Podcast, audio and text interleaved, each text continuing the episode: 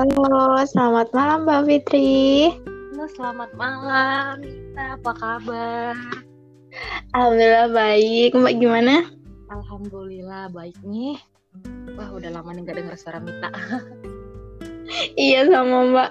Oh ya makasih ya Mbak udah mau join sama podcast aku buat berdiskusi tentang topik kita malam ini. Iya, Jadi ya. ya, jadi malam ini aku pengen diskusi sama Mbak tentang golden age for young people gitu. Hmm. Kenapa? Karena uh, anak muda sekarang itu dianggap sebagai generasi penerus kayak gitu. Nah, dan mereka tuh mempunyai waktu-waktu emas gitu, Mbak. Nah, di sini saya pengen diskusi tentang hal itu gitu. Hmm, iya ya. Uh, kalau Mbak itu waktu hmm. Menurut Mbak waktu emas itu ya seperti apa sih gitu? Oh, ya. Kenapa Mbak nganggap bahwa waktu muda itu waktu yang emas gitu? Hmm, Jadi uh, kalau menurut saya nih uh, sebenarnya kan waktu emas itu menurut pengetahuan ya mas waktu-waktu emas itu kan merentan usianya ketika kita berumur ketika seorang anak berumur uh, 0 sampai 5 tahun. Itu di mana masa-masa pertumbuhannya berkembang pesat.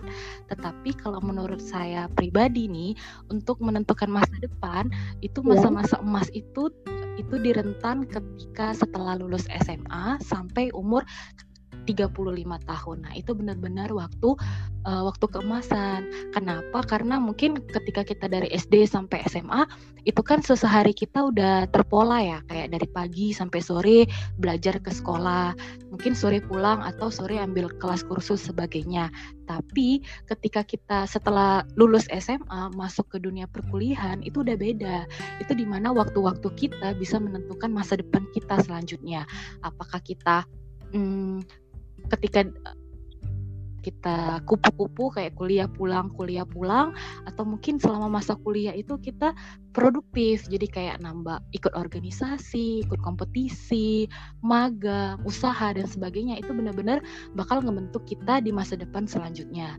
Jadi kalau kan kalau kita kuliah nih kayak pengalaman kita kuliah kan dulu uh, setiap hari kita nggak kuliah kan, maksudnya ada waktu-waktu kosongnya. Mungkin kita kuliah pagi, terus kuliah lagi sore, atau kita kuliah dari siang sampai sore. Nah itu waktu di mana kita harus menentukan, memutuskan kita ini mau kuliah aja, terus pulang, makan tidur nonton atau kita di sela-sela jam itu di jam hari-hari libur kita mau produktif kita mau uh, ningkatin skill kita, kita mau memperbaiki hobi, eh, kita mau ngelakuin hobi-hobi kita yang positif atau juga mau kompetisi dan sebagainya, nambah pengalaman, memperbaiki CV. Nah, itu benar-benar waktu emas. Jadi waktu di, ketika kita masuk dunia perkuliahan segala macam ya, emang itu benar-benar waktu yang bisa menentukan kita di masa depan selanjutnya. Atau mungkin uh, mungkin kalau bagi yang teman-teman yang nggak kuliah, mungkin yang milih nggak uh, kuliah atau terbatas dana ya, setelah SMA itu dia yang bisa menentukan hidup dia selanjutnya atau pendidikannya mau sebatas SMA atau mereka-mereka yang uh, yang yang belum keterima kuliah ini mau try nih mau cari beasiswa ke luar negeri mau ambil beasiswa beasiswa di kampus ternama kan itu mereka yang memutuskan hidup mereka. Dan itu nggak mungkin langsung tara kamu dapet beasiswa. Itu kan ada usaha ada effortnya ada strugglingnya. Jadi kayak uh, mereka yang tamat SMA juga mereka harus berjuang mendapatkan posisi-posisi seperti itu kesempatan-kesempatan emas seperti itu. Atau mereka mau kerja nih udah oh oke okay, aku nggak cocok kayaknya kuliah. Aku mau kerja aja bantu keluarga ekonomi keluarga. Is oke okay, itu juga oke okay. dan mereka kan yang memutuskan kan kita pribadi juga bisa memutuskan apakah kita kalau kita mau kerja apakah uangnya kita sisihin nanti buat masa depan selanjutnya. Atau kita juga bisa memilih hanya di rumah aja kayak minta uang ke orang tua ngerepotin keluarga segala macam. Jadi itu benar-benar masa eh waktu fase di mana kita bisa menentukan kehidupan kita di masa depan kayak gitu Oh iya Mbak, ini tadi Mbak uh, mention bahwa dalam rentang waktu dari lulus SMA sampai umur 35 itu kita belajar untuk memutuskan. Bukan lagi belajar tapi kita harus memutuskan sesuatu apa yang kita lakukan untuk masa depan kita. Apa pun yang kita lakukan waktu itu itu berpengaruh gitu ke depannya. Nah menurut Mbak nih aspek-aspek apa aja sih yang berpengaruh dalam memutuskan apa keputusan kita apa untuk mengisi waktu emas kita itu? Uh, Oke, okay ya ya bisa jadi kalau setiap orang mungkin udah punya mimpi ya, udah punya rencana hidup ke depannya. Atau mungkin aku oke okay, aku pengen uh, setelah lulus kuliah aku pengen kerja nih di perusahaan A, B, C atau aku pengen nanti uh, setelah lulus kuliah aku jadi dosen. Nah, di rentan waktu uh, masa-masa kosong di masa perkuliahan itu bisa kita setting. Jadi udah kita konsep. Kalau emang next kita pengennya kerja di uh, perusahaan atau di luar negeri segala macam itu berarti kita harus improve bahasa Inggrisnya. Kita harus bagusin bahasa Inggris kita TOEFL kita IELTS kita. Kita juga harus magang nih di perusahaan-perusahaan. Kita harus bisa beradaptasi uh, dengan bos kayak gitu. Kita harus belajar gimana jadi bawahan. Kita harus terjun organisasi. Kita harus belajar gimana caranya uh, berorganisasi, kerjasama, teamwork segala macam dan kalau kita atau mungkin ada sebagian orang yang pengen nextnya mau jadi uh, dosen kayak mau jadi dosen berarti di masa-masa itu ya harus menambah penelitiannya jurnalnya atau mungkin apply nih jadi asisten dosen waktu masa-masa kuliah. Jadi uh, ngikut tutorial uh, tutorial tutorin adik-adik tingkatnya. Jadi waktu-waktu senggang di antara kosong kitanya waktu kita masa masih kuliah itu benar-benar bisa menentukan kita rencana kita ke depannya juga. Jadi kayak nilai tambah kita juga. Atau mungkin next aku mau kuliah tapi nanti setelah kuliah aku pengen jadi pengusaha nih. Oh is okay juga. Berarti di masa-masa uh, masa-masa senggangnya kuliah bisa try bisa coba jualan apa buka usaha apa. Itu kan jadi kita benar-benar merintis dari bawah. Karena nggak mungkin tamat kuliah langsung ter langsung jadi pengusaha besar gitu kan nggak mungkin. Pengusaha juga pasti dimulainya dari uh, dimulai dari bawah juga ada step by stepnya ada ada pelajarannya gimana marketing segala macam dan itu bisa kita lakuin di sela-sela waktu kita kuliah kayak gitu. Tapi ya ya kayak gitu. Iya berarti di sini pas waktu-waktu masa emas kita itu kita harus tahu hmm. stepnya gitu ya Mbak untuk mimpi kita gitu. Jadi yang paling penting di sini adalah kita harus tahu nih kita mau Benar. ke mana ke depannya kayak gitu sehingga kita bisa menyusun konsep-konsep atau apa sih yang perlu kita isi untuk mengisi masa emas kayak gitu. Kita juga perlu realistis kayak gitu bahwa sesuatu benar. itu juga dimulai dari langsung bawah dan tidak langsung oh, benar, benar. atas gitu tidak tidak, tidak selalu imajinasi kita kayak gitu. Kita harus realistis bahwa oh kalau kita mau jadi pengusaha, kita harus belajar ini, ini, ini kayak gitu. Kalau kita mau jadi dosen, berarti kita harus ya. punya pengalaman ini dan itu gitu kan ya Mbak ya. ya. Nah, tadi kan udah kita bahas tentang problematika kayak gitu untuk mengatur waktu dan aspek apa yang dibutuhkan. Ternyata aspek mimpi itu penting banget di sini dan pas untuk mencapai mimpi itu kan kita perlu belajar manajemen waktu ya Mbak. Karena di sini pembahasan tentang waktu gitu seberapa sih penting sih manajemen waktu itu dan apa sih tujuannya sih sebenarnya gitu? Dari saya pribadi ya tujuan manajemen waktu itu gimana bentuk kita lebih disiplin kayak gitu. Terus mencapai tujuan kita. Kalau saya pengalaman saya waktu kuliah saya berusaha nih dalam satu bulan misalnya saya harus baca satu buku atau dalam satu bulan saya harus dapat ilmu baru. Terus misalnya dari pagi sampai saya ketemu teman manajemen waktunya is okay kita nongkrong sama teman tapi ketika dalam pertemuan itu harus uh, ada ilmu yang aku dapat uh, uh, ada ilmu yang saya dapat ketika ngobrol gitu sama orang-orang lain. Jadi nongkrongnya kumpul-kumpul sama temennya juga kasih feedback yang positif kayak gitu. Terus disiplin waktunya juga kayak kalau dulu ya pengalaman saya waktu kerja di Indo itu kan kalau kita kerja itu masih kita bisa main HP segala macem. Tapi waktu saya move kerja di luar negeri itu benar-benar kita nggak boleh pegang HP ketika kerja. Kita yang dari nggak boleh telat kita harus disiplin waktu bangunnya pagi datangnya on time on time baliknya juga tepat waktu terus eh, nggak uh, main HP segala macam nggak main game. Jadi emang benar fokus fokus kerja waktu kerja ya kerja. Pulang kerja belajar ya belajar. Kayak gitu mau main ya main. Jadi emang benar uh, waktunya termanage manajemen dengan baik. Jadi dan kalau saya ya hamin satu saya besok malamnya saya udah to do list gitu. Besok saya ke mana aja? Besok saya ngapain aja? Besok saya harus ngelakuin apa aja ke mana aja itu dari jam berapa ke jam berapa itu biasanya udah terkonsep. Jadi udah terset gitu jamnya saya oke okay, saya bangun dari jam sekian jam sekian bla, uh, mandi segala macam kerja sampai jam sekian habis kerja hmm, oke okay, aku mau ke sini main ke sini tapi batasnya cuma dua jam habis itu pulang belajar gitu gitu jadinya semua dalam satu hari itu uh, dapat semua. Everyone kan kita semua orang tuh sama loh punya waktu 24 jam. Tapi gimana kita memanfaatkan waktu kita dengan baik? Apakah kita mau bangunnya siang, terus belajarnya tiga jam, habis itu tidur lagi, atau kita mau bangunnya pagi, habis itu kerja, belajar, kuliah, kalau saya dulu kan bangun pagi kerja habis itu kuliah habis itu ngambil part time segala macam nulis segala macam habis itu baru tidur. Jadi kita yang menentukan kayak gitu. Kita harus men-set sehari-hari kita pribadi kita tuh mau melakukan apa aja. Mau gimana manajemen waktunya itu kita juga yang nge-set pribadi kayak gitu. Hmm, berarti ini poin pentingnya bahwa Mbak sebelum malamnya itu harus membuat to-do list gitu apa yang Jadi, dilakukan mm, harinya gitu. Uh, uh, kalau saya pribadi saya urut nih. Udah saya bikin di note misalnya pagi saya jam sekian bangun. Dari jam misalnya dari jam 5 sampai sholat segala macam mandi sampai jam uh, 5.45 habis itu ke bawah ke halte bus kayak gitu terus pergi perjalanan sampai kantor jam sekian. Nanti di jam kantor misalnya kalau waktu saya masih tesis ya oke okay, di jam lunch itu uh, saya sholat makan siang cuman boleh 30 menit. 30 menitnya aku saya harus buka laptop revisi tesis. Habis itu saya kerja lagi uh, sampai pulang sore. Habis itu revisi lagi sampai jam 9 malam. 9 malam misalnya rapiin laptop segala macam jam uh, 9.30 OTW halte bus gitu kan uh, eh, OTW BTS kayak kereta gitu juga terus habis itu pulang jam 10 mandi habis itu tidur gitu-gitu. Jadi udah keset seharian besok ngapain aja.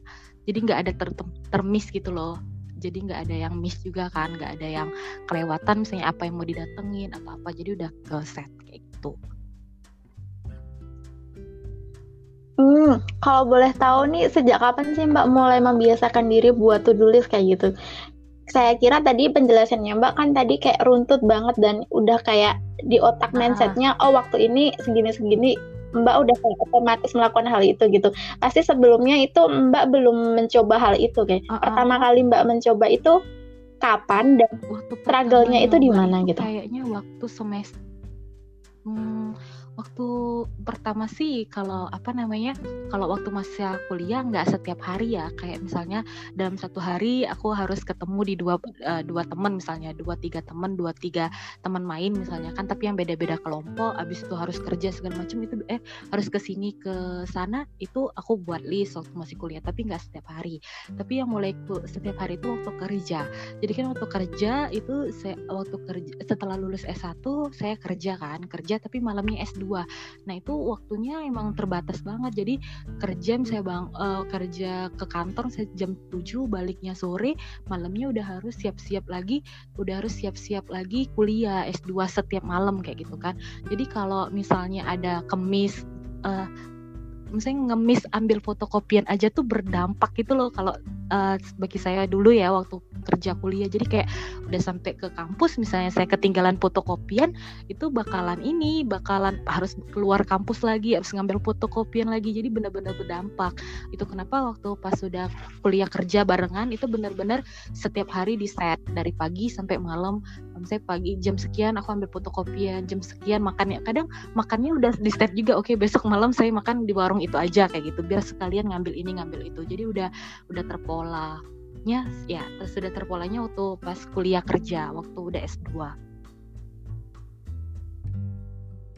hmm, Mbak ngerasain struggle-nya itu di apa? Pas awal-awal melakukan hal itu tuh kalau strateginya enggak sih malah karena enggak struggle sih. Karena emang uh, kalau saya kan emang uh, kalau tidurnya emang malam dan bangunnya emang pagi jadi nggak terlalu struggle. Emang dari dulu waktu sebelum kuliah emang uh, emang ngeset nggak terlalu banyak tidur gitu loh sehari kayak nggak terlalu seharian tidur kayak gitu. Jadi bangun pagi pulang tidur tengah malam itu is okay itu nggak apa-apa kalau bagi saya pribadi.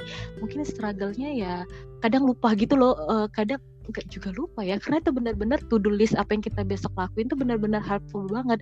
Jadi kalau udah siang aku bingung nih uh, aku hari ini eh aku habis ini mau ngapain ya? Kayak gitu. Aku langsung buka list langsung oke okay, hari ini aku harus ke sini ke sini ambil fotokopian misalnya harus beli ini beli itu. Jadi udah benar-benar helpful banget benar-benar ngebantu banget itu apa yang harus kita lakuin uh, di hari itu. Jadi nggak ada struggle kalau bagi saya ya karena nggak bangun pagi dan tidur tengah malam itu bukan suatu masalah buat saya pribadi gitu. malah dia makin lebih uh, jadi kayak makin lebih hmm. ngebantu okay, banget adanya list-list kayak gitu Wah, di sini malah terbantu banget ya. Jadi semoga aja dengan siapa pun nanti yang mencoba buat cara membuat to-do list ini dan disiplin itu ternyata itu membantu banget dan bisa dicoba gitu Mbak. Nah tadi kan Mbak udah jelasin bahwa Mbak membuat to-do list dan kadang eh, dan Mbak itu tidurnya malam bangun pagi kayak gitu. Tentu ada skala prioritas di situ dong Mbak di to-do listnya kayak gitu. Nah, itu gimana bagi skala Kalau prioritasnya dulu, bagi Mbak itu? kuliah kayak skala prioritasnya im, uh, agak-agak imbang ya. Jadi kalau dulu waktu kuliah, uh, kuliah nih belum kerja, belum hmm. kerja banget, kayak kerjanya cuma part time segala macam itu kayak mungkin porsinya belajarnya uh, 40%, terus relasinya 30%, hobinya 30%. Jadi 40 30 30 belajarnya emang prioritas ya paling tinggi. Tapi di waktu masa kuliah emang uh, emang saya pribadi berusaha tering ngebangun relasi kayak it's okay nongkrong sama teman-teman kayak gitu main hangout bareng. Karena kita bisa tukar pikiran diskusi tapi ini nongkrong mainnya yang positif ya bukan yang maksudnya clubbing segala macam. Jadi emang oke okay, kita ke kafe tapi nanti kita ngobrol gimana kuliahnya belajar bareng segala macam itu sama 30 persennya hobi. Jadi ya karena hobi saya pribadi baca nulis uh, baca buku, nulis buku kayak yang rajut segala macam. Jadi 30 persennya kayak weekend weekend uh, hari-hari libur yang terakhir itu ya saya pakai buat nulis. Jadi hari Minggu saya terima job nulis kayak gitu. Jadi hobi tapi dibayar kayak gitu. Jadi porsinya saya berusaha imbangin. Tapi tetap kalau waktu masa kuliah itu uh, kuliah belajar yang paling prioritas. Tapi kalau after uh, after masuk dunia kerja nih udah kerja itu kayak kerja sama kuliahnya seimbang ya tetap jadi uh, saya tetap kerja fokus kerja tapi tetap juga fokus kuliah. Jadi gimana caranya uh, abis S2 saya masih tetap kuliah yang lain yang lain-lain. Tapi tetap juga ya itu refreshing. Jadi kita juga tetap harus menikmati hidup ya kayak tetap refreshing tetap jalan-jalan tetap nongkrong. Tapi itu porsinya kecil karena udah udah banyak nih udah banyak yang harus difokusin. Uh, harus ya banyak kan kita udah harus ngesiapin planning uh, rumah beli rumah segala macem nabung segala macem kan.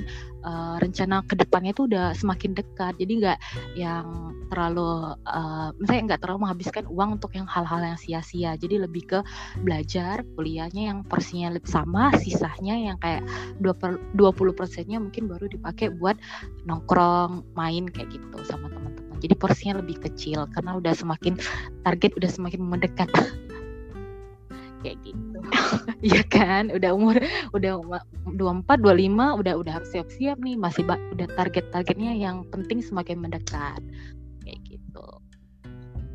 Iya berarti di sini um, saya boleh ngatain kalau Mbak juga target oriented gitu ya? ya? Jadi saya hidupnya harus punya target nih, nggak boleh yang eh, nggak uh, boleh nggak bukan nggak boleh sih saya pribadi yang bukan yang ngikutin arus aja nggak jadi kayak umur sekian 24 misalnya oke okay, saya udah harus ada gelar S2 umur 25 26 oke okay, saya nambah gelar uh, at least tiga gelar kayak gitu. Meskipun bukan belum dokter ya maksudnya uh, ada gelar yang lain yang udah harus saya tambah di umur 25 26 kayak gitu. Jadi every year itu pendidikan penghasilan itu harus tetap naik. Mungkin beda ya kalau nanti after nikah mungkin itu udah beda ya siklus uh, konsepnya udah beda. Karena uh, itu bakal ada gimana ya komunikasi lebih lanjut kan sama keluarga kayak gitu sama pasangan. Jadi nggak mungkin uh, harus tetap meneruskan skema hidup yang sekarang ini. Tapi untuk yang sekarang every year itu aku uh, saya pribadi udah harus ada penambahan.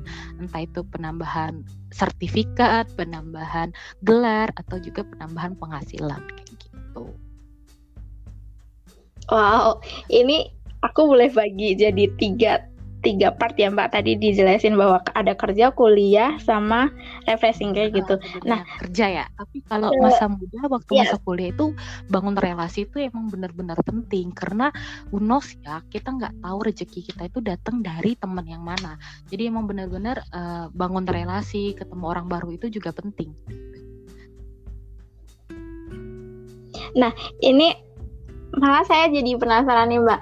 Kan saya tahu sendiri bahwa Mbak itu kuliah master itu bukan cuma satu kayak gitu, tapi ada berbagai field bidang master yang Mbak ambil juga gitu kan, dan Mbak juga kerja kayak gitu. Nah, pernah ngerasain masa stres gitu nggak sih Mbak? Karena saya tahu ini pembagian apa ya manajemen waktunya Mbak cukup bagus kayak gitu, nggak cukup lagi, tapi malah bagus banget menurut aku. Jadi bisa membagi waktunya dengan detail dan berpikir tentang impactnya ke depannya kayak gitu. Hobi aja tuh harus menghasilkan sesuatu kayak gitu yang positif bagi dirinya mbak kayak gitu. Saya malah penasaran pernah nggak sih ngerasa stres kayak gitu? Dan cara menghadapinya itu kayak gimana mengatasinya itu gimana gitu? Hmm, kalau stres belajar tuh nggak pernah ya kalau saya pribadi ya.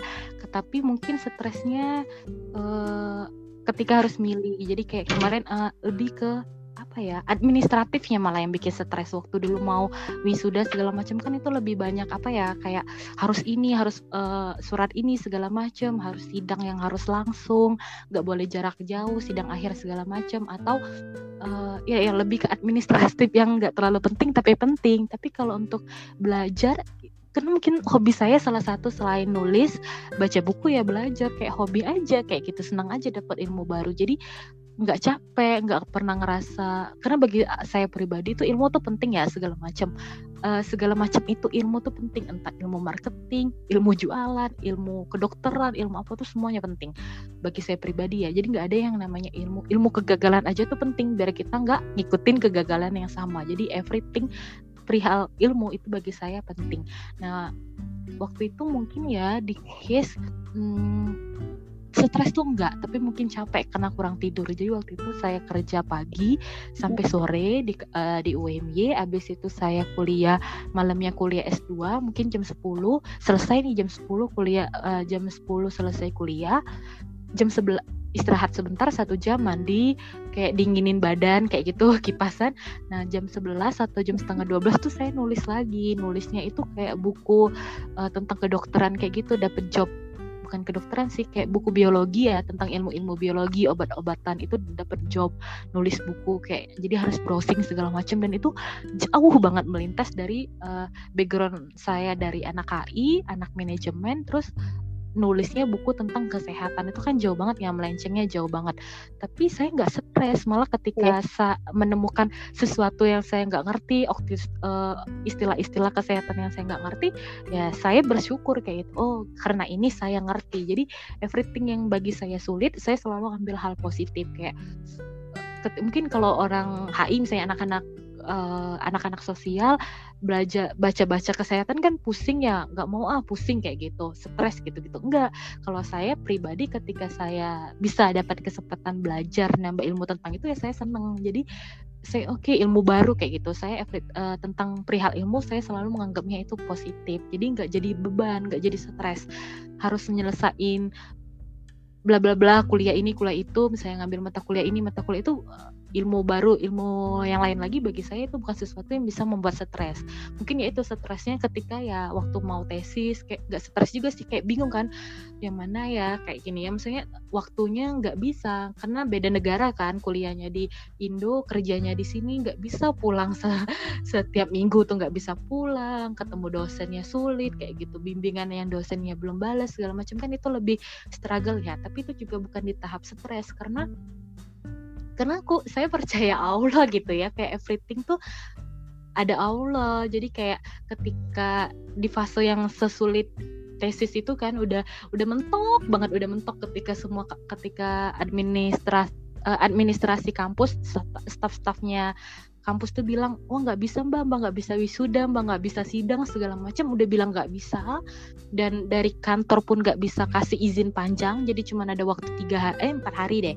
Empat hari itu udah dikurang dua hari perjalanan ya. Misalnya dari Bangkok ke Indo kan sehari hmm. dari Jakarta ke Bangkok itu udah sehari. Jadi hmm. cuma waktu dua hari tuh aku saya udah harus selesaiin kuliah eh selesaiin sidang semua syarat-syarat wisuda segala macem itu banyak banget kan? Dan itu masih belum pasti saya pulang bisa ujian apa enggak. Jadi kayak galaunya di sana tapi belum sampai stres. Karena pas sudah di posisi yang paling tergalau pulang enggak pulang enggak ya udah saya ingat Allah kayak ya kalau kata kalau semua orang semuanya dipermudah tapi kata Allahnya enggak ya saya nggak bakal wisuda nggak bakal lulus nggak bakal ujian.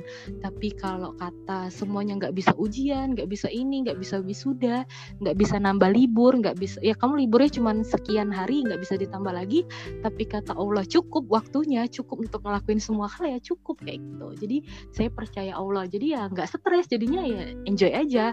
Kalau emang oke okay, kalau emang tiba-tiba saya pulang ke Indo terus nggak bisa ujian segala macam ya udah langsung saya udah siap mental berarti emang belum saatnya belum dikasih Allah buat ujian belum dikasih Allah buat wisuda kayak gitu kan? Ya udah nggak apa-apa.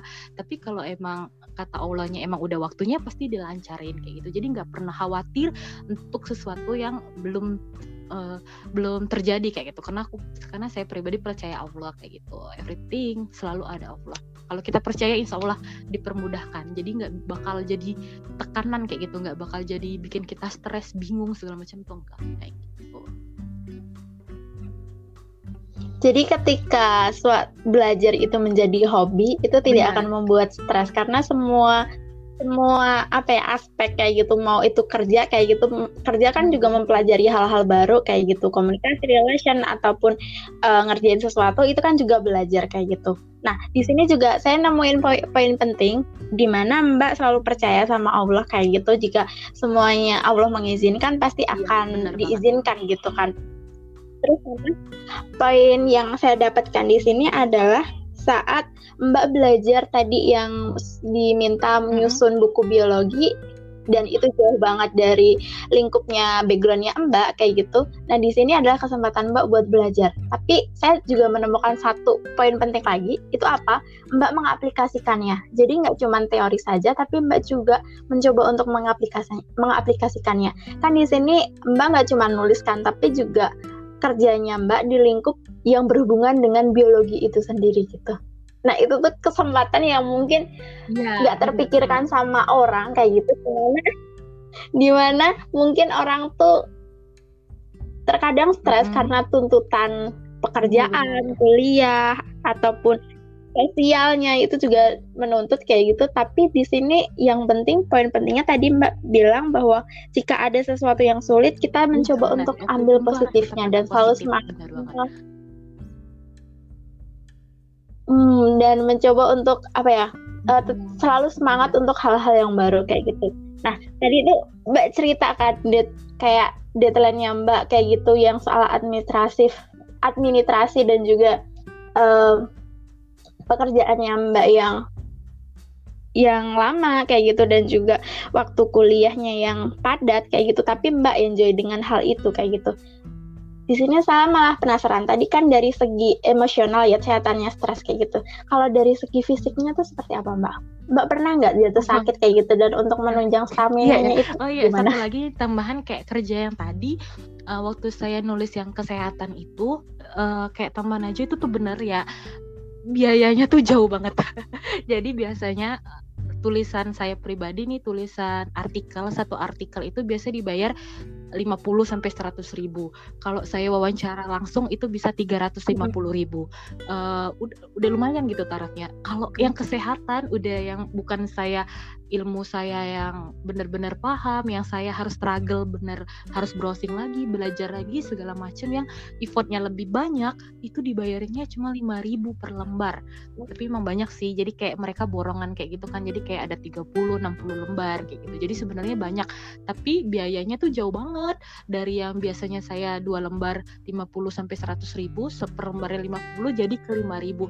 Tapi saya terima karena terima aja karena after itu ternyata setelah saya nulis buku-buku kesehatan saya kerjanya jadi sekretaris dokter di rumah sakit. Jadi benar-benar dari HI bisa kerja di sekretaris dokter yang rata-rata mereka sekretaris itu mereka rekrut perawat segala macam, psikolog yang emang benar-benar jiwa masih berhubungan dengan kesehatan-kesehatan masuklah saya anak HI yang jauh ya bidang ilmunya.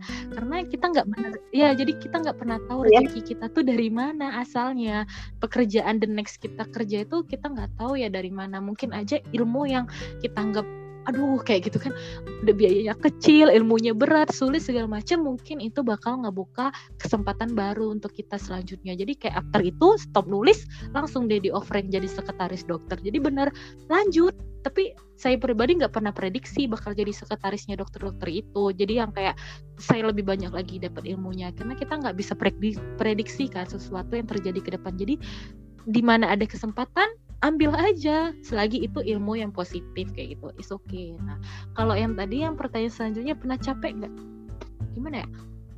Uh, kalau mm. eh, jadi ya uh, saya tuh nggak pernah berusaha nggak pernah ngeluh aduh capek nih kayak gitu. Aduh capek banget kayak gitu tuh saya berusaha nggak nggak mengucapkan kata-kata itu. Itu kenapa setiap sebelum tidur saya selalu nonton video se ini sampai sekarang sih rutinitas setiap uh, every teman-teman dekat saya tuh pasti tahu ya kayak apalagi teman kamar saya roommate saya sekarang tuh tahu. Karena setiap malam saya sebelum tidur selalu nonton video-video motivasi sama yang uh, video yang kita dapat petik ya hikmahnya kayak videonya Mbak Paula, sedekah, perjuangan atau video-videonya apa hitam putih, gimana mereka yang nggak mampu, mereka uh, yang dari kalangan tidak mampu, struggle belajar, jualan segala macam buat menak buat uh, kehidupan mereka sehari-hari atau video-video sedekah yang masih banyak orang lain yang ngebutuhin kayak gitu. Jadi setiap hari aku tuh selalu supply energi. Jadi dalam diri aku setiap sebelum tidur aku selalu supply video-video itu aku wajib tonton at least tiga video kayak gitu. Bisa-bisa kadang sejam nggak kerasa udah satu jam aja nonton-nonton video kayak gitu karena itu kita belajar arti syukur kayak gitu. Kok bisa sih ngeluh ketika kita udah dikasih kayak dikasih banyak gitu loh sama Allah. Dikasih rezeki dikasih uh, dikasih kesempatan belajar segala macam. Kenapa kita ngeluh ketika ada orang lain yang nggak seberuntung kita? Yang ekonominya mungkin nggak bagus atau mungkin nggak ada kesempatan belajar segala macam. Kenapa kita ngeluh ketika kita beruntung lebih beruntung kayak gitu kan? Jadi kita harus syukuri kayak gitu. Jadi itu kenapa aku nggak pernah ngeluh ngerasa aduh capek banget tuh nggak? Waktu waktu yang uh, apa ya waktu kadang orang teman-teman terdekat saya ngeliat tuh Fitri capek banget sih kayak gitu. Tapi saya pribadi nggak pernah ngerasa capek ya. Jadi waktu yang tesis itu semua itu pada kaget. Aku uh, uh, aku lah tidur di kantor. Jadi abis kerja deadline nih tesisnya deadline harus revisi dalam minggu itu juga nggak kerasa udah jam 3 pagi di kantor dan udah nggak ada kendaraan kan pulang ke apartemen. Jadi ya saya tidur tuh di kantor tidur di ruang-ruang rapat ya udah benar-benar tidur. Dan jam tujuhnya karena besoknya hari libur dan besoknya jam 7 aku baru pulang baru pulang ke apartemen. Dan yang ngelihat yang sepapasan di lift loh kok belum pulang? Eh kok datang enggak baru, baru mau pulang semalam tidur di sini yang semuanya kaget loh. Enggak sakit po enggak capek po badannya. Tapi enggak kalau bagi saya pribadi tuh enggak enggak sama sekali. Ya pegel sih pegel. Tapi nggak bakal ngeluh kayak Allah pegel banget. Nggak ya udah dijalanin aja. Emang itu yang saya pilih jalan saya pilih kerja kuliah ya saya harus enjoy kayak gitu. Jadi nggak pernah ngeluh. Jadi dan emang sih nonton video-video yang uh, motivasi kayak kayak gitu ya video yang kita belajar kehidupan orang lain banyak orang lain yang lebih sulit uh, cobaannya lebih banyak itu benar-benar buat mental kita lebih bersyukur. Malu kayak gitu kalau saya ya pribadi malu kalau ngeluh capek ketika ada yang kerja lebih banyak penghas uh, pendapatannya lebih dikit tapi mereka nggak ngeluh jadi kok nggak bersyukur kalau aku mengucapkan udah capek nih kayak gitu Wah, kita iya. dapat tips yang bagus banget nih. Jadi di situ buat ngedoping kegiatannya Mbak aktivitasnya Mbak diri Mbak fisiknya Mbak itu bukan dari obat-obat di apotek atau obat dokter kayak gitu tapi adalah menonton video-video motivasi yang di mana setiap harinya itu bisa menjaga semangat Mbak untuk tetap semangat menjalani hidup ini ya semangat kerja semangat kuliah kayak gitu Dan di sini uh, kita juga tahu poin pentingnya bahwa tadi Mbak bilang bahwa kita tahu konsekuensinya gimana kalau memang kita mm-hmm. hard worker kayak gitu kan, workaholic gitu. Kita tahu konsekuensinya ya badan pegel bla bla bla gitu. Jadi kita hmm. menyiapkan mental itu terlebih dahulu gitu. Jika kita tahu konsekuensinya jadi itu udah kayak apa ya? Jadi obat tersendiri bagi emosi kita. Oh, ini kan saya kan kerjanya kayak gini berarti kalau capek dikit ataupun hmm. apa ya itu konsekuensi yang udah saya terima dan itu udah dipersiapkan hmm. sama dirinya mbak sebelum sebelumnya kayak gitu udah, dan udah emang ini jalan yang kita ambil harus terima capek pegalnya di enjoyin aja kayak gitu Wow, makasih ya Mbak Fitri udah ngasih tips banyak banget tentang gimana sih kita untuk selalu keep up menjaga semangat di masa masa-masa emas, masa-masa muda kita ini, masa di mana dari um, kita lulus kuliah sampai kita umur 35 tahun kayak gitu. Sebelum mempersiapkan masa tua nanti kayak gitu yang iya. mungkin tidak produktif lagi kayak gitu. Jadi sebaiknya mungkin kita mengisi masa-masa ini dengan hal yang produktif, masa yang masa yang pro positif kayak gitu dan selalu ingat sama Allah kita. Nah, di sini selanjutnya pengen nanya nih Mbak, uh, pesan-kesan lah atau kesimpulan dari diskusi ini gitu apa sih yang pengen Mbak omongkan atau kasih ya. wejangan ke teman-teman kan ya buat teman-temannya para para spot ya. Wah nama podcastnya bagus banget para spot. Kalau pesan ya buat teman-teman sih lebih ayo dong kayak gitu. Ini masa yang nggak bakal kita ulangin lagi. Kita nggak bakal ketika kita udah umur 25 kita nggak bakal kembali ke umur 20 ketika kita udah umur 30 kita nggak bakal kembali ke umur 25 jadi waktu itu nggak bakal kembali lagi. Jadi jangan sampai kita sia-siain dengan dengan hal-hal bukan hal-hal negatif ya. ya mungkin jangan yang pertama jangan kita sia-siain dengan hal-hal yang negatif atau dengan hal-hal yang biasa aja. Biasa aja gitu ya udah nanti lihat aja nanti masa depan gimana. Jangan. Kalau bisa selagi kita berada di usia sekarang ya udah kita harus siapin untuk jangka waktu after kita umur 30 tahun after kita nanti udah nikah after kita udah punya anak. Karena biaya-biaya uh, maksudnya after pernikahan aja tuh udah masih banyak ya yang harus kita persiapin. Apakah masih mau tinggal sama orang tua atau mau tinggal sendiri uh, biaya sekolah anak atau anak mau sekolah biasa aja atau sekolah yang bagus sekolah internasional sekolah di luar negeri. Itu harus kita prepare.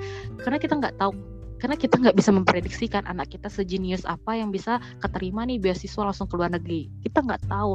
Tapi kalau kita pengen anak kita punya pendidikan bagus ekonomi keluarga bagus ayo kita siapin dari sekarang mumpung masih ada waktu. Kita mau jadi pengusaha ayo kita jualan sekarang. Dari kecil-kecil dulu dari jualan yang 2000 3000 untungnya ya. Dari yang untung 1000 naik 2000 jadi nambah nambah nambah sampai ratusan ribu jutaan ribu. We don't know. Uh, proses itu mengajarkan kita banyak banget hal kayak gitu. Jadi ya kita yang menentukan sekarang masa depan kita 10 tahun 15 tahun lagi itu gimana?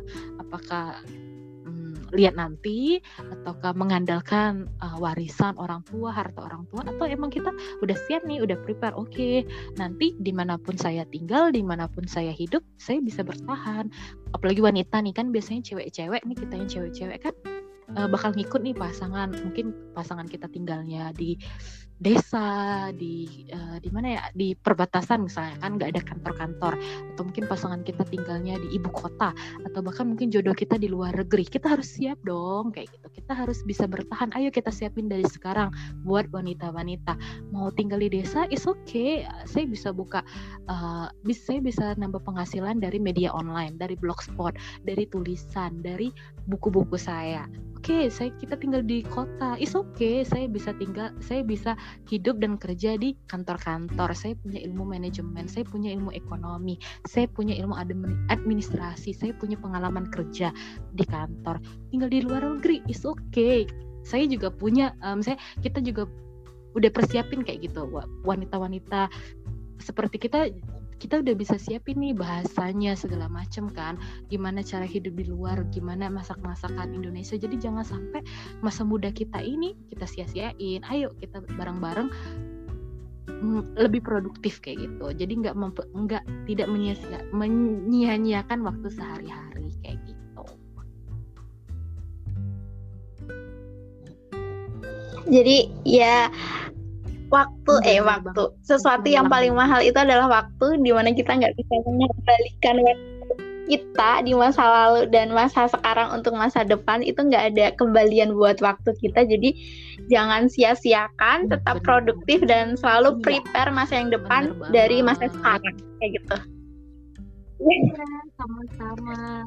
Makasih ya Mbak Fitri udah memasukkan podcast ini untuk mengisi podcast ini di to-do listnya Mbak, di mana schedule-nya Mbak yang padat tadi udah disebutkan kayak gitu. Iya. Semoga nanti kita bisa ketemu lagi ya, bisa diskusi lagi gitu. Siap. Kangen Semoga banget ya nanti, nanti diskusi sama Mbak. bareng lagi. Ya podcastnya juga semakin semakin berkembang ya. Semoga iya, siap. bener-bener podcastnya inspiratif loh, karena topik-topiknya termasuk gimana caranya move on, gimana mencapai positif-positif dari yang saya dengerin dari awal emang bener-bener positif bisa sebagai salah satu karya yang menginspirasi ke depannya selamat ya Mbak Mita luar biasa Iya, iya. Ya, Makasih ya. Waalaikumsalam. Assalamualaikum.